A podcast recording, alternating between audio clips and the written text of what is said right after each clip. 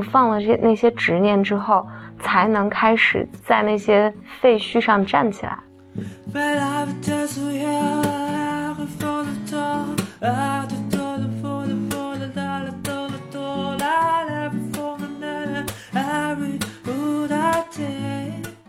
欢迎来到 Blow Your Mind Book Club 第三期。那今天我们继续跟大家一起读《给心理治疗师的礼物》，作者欧文亚龙。嗯，第三第三篇。这个第三篇是这个书中比较罕见的这个篇幅比较长的一章。它篇幅比较长的一个原因是它讲了一个故事。嗯，我就先把这个故事简单讲一下吧。好啊。嗯，在这章中呢，欧文亚龙讲了这么一个故事，就在远古的时代，有两位著名的治疗者。这两个治疗者呢，他们分分别在两个不同的地方了，相隔也很远，但是都非常著名。虽然他们用的是不同的治疗方法，但也应该是都很有效了。那其中呢，一个年龄稍微大一点，另一个就比较年轻。那这位年轻的治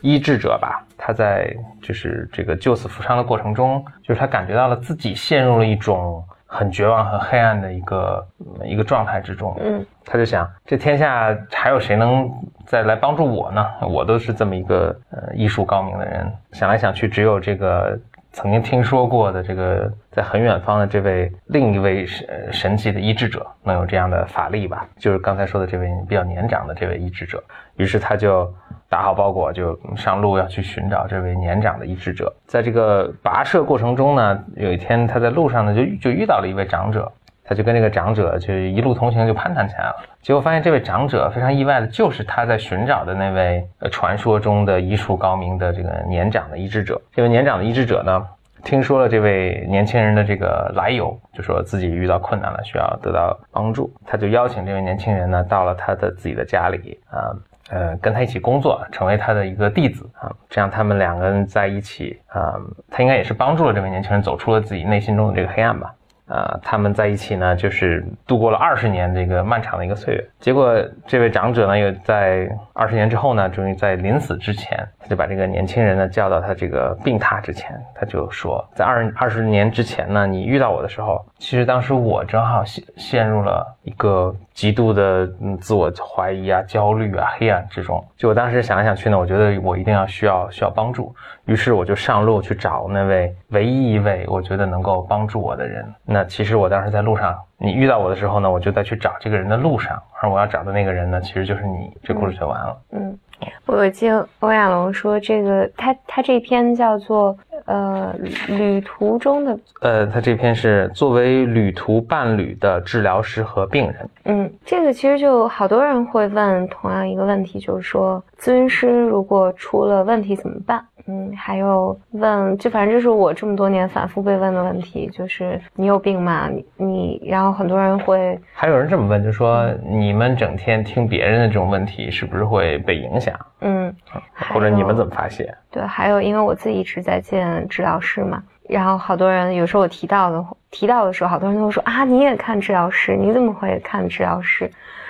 啊，这挺逗的啊，就好像医生其实医生也应该 会看医生，医生也会生病。但其实我觉得心就是人的这个精神和心理的这部分，就还是挺特别的一件事情吧。嗯，怎讲？所以，我我觉得，因为如果你让一个人去理解一个医生也会生病这件事情，是更容易理解的。嗯，以及如果这个医生他也会生病，但是我并不会觉得这个人给我看病这件事情有问题。嗯，就他可能比如说胃不好，但是就他生病了，并不表示他能力他的医术不高明。对对对。然后，但是你作为一个心理咨询师，好像如果你大家听说啊，你这人情绪就不稳定，或者你你就有问题，然后你你怎么能能看我呢？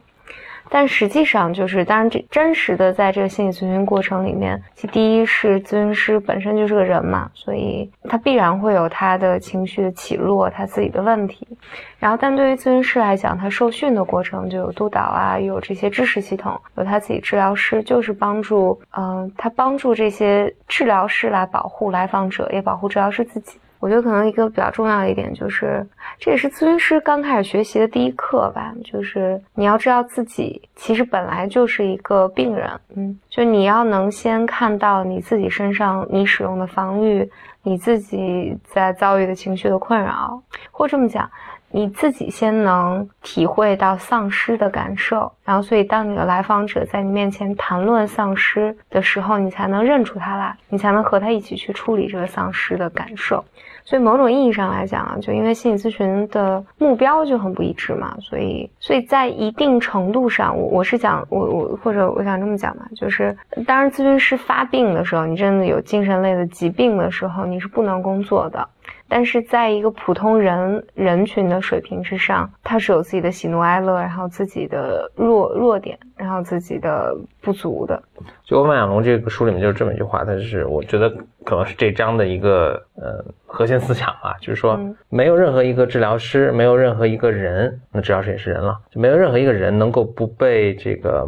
不被生活中大概意思说不被生活中这些悲剧性的悲剧性的事情所影响。嗯嗯，就咨询师也毫不例外。他举了这么一个情况啊，就是他跟他太太经常在家里举办这个邀朋友来一起吃饭。他们他们未必真的去实施啊，但他们有时候会想说，哎，其实我们可以找一群人这一起来吃饭，就今晚上有个主题，就是来被邀请的这些人，每一个人都是个很自恋的人。或者每一个人都是这样的一个人，这样的一个人，呃，他他们就就觉得，就脑子中能想象说，我要邀请邀请他，邀请他啊。虽然这饭桌上会怎么样，也可能会挺奇怪的，但是他们都能凑成一桌。但是他们后来有一个主题是快乐的这个主题，就是说今天来邀请的人都是希望他们都是挺快乐的人，但是发现其实还是人是少之就符合这个标准的人少出来，少之又少。每当他们发现有一个人觉得哎他会挺快乐的时候。但是再细一想，都会都会想起，就是他们其实以前都经过很大的创伤啊、丧失啊、家人的这种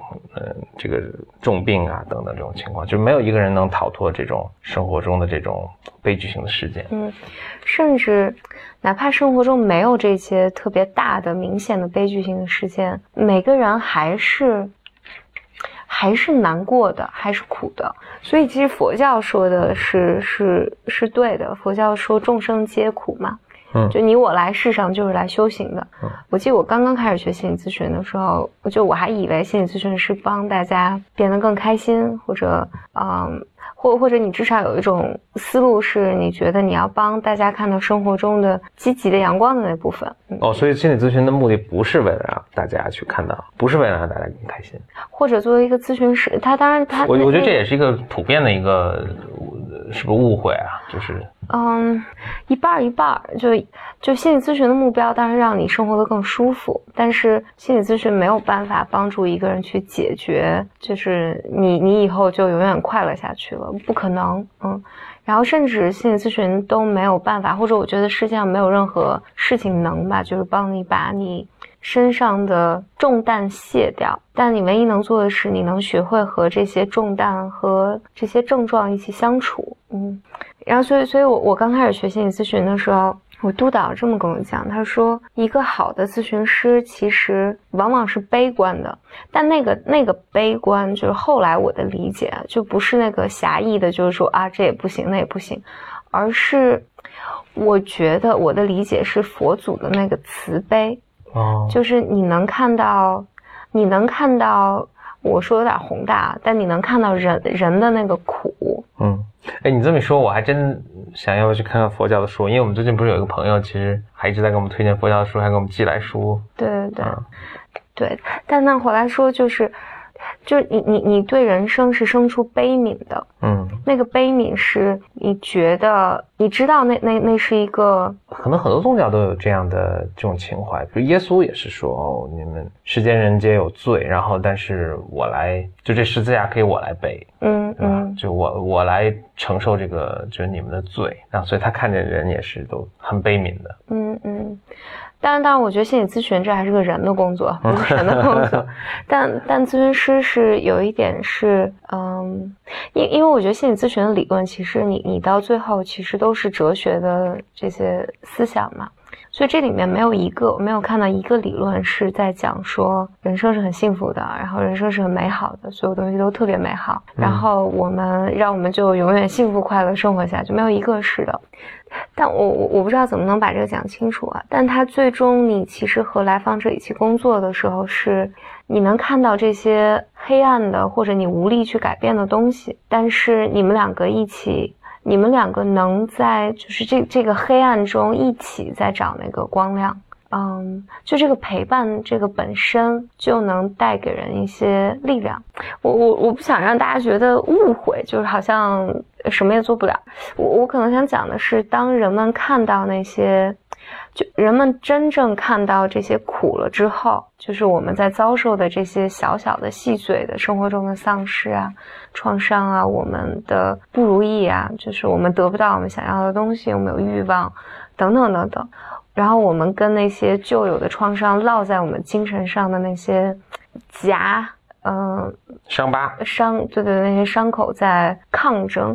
在这个过程里面，就是当人们真真正开始接纳这些东西的时候，你才能感到那个自由和真真的那些快乐，而不是我们小的时候学的那些童话故事。当然，我们学的童话故事也都是被阉割过的，就是美化过的那些童话故事。就是我们放弃了那些对人生的那些执念吧，就是那些我们要人生要圆满啊，要幸福啊，要快乐啊，要什么都好。那我放了这那些执念之后，就我们看到了那些底下的东西，然后我们才才能开始从就是在那些废墟上站起来，嗯。然后你才真的看到这个世间的那些美的东西，但这些美的东西不不再是，就不不是你你有执念的时候想追求的那些美。但但你回来讲，就是所以每个人身上都是经历很多很多创伤的，就这些创伤，可能哪怕你是在一个特别幸福的家庭里面长大，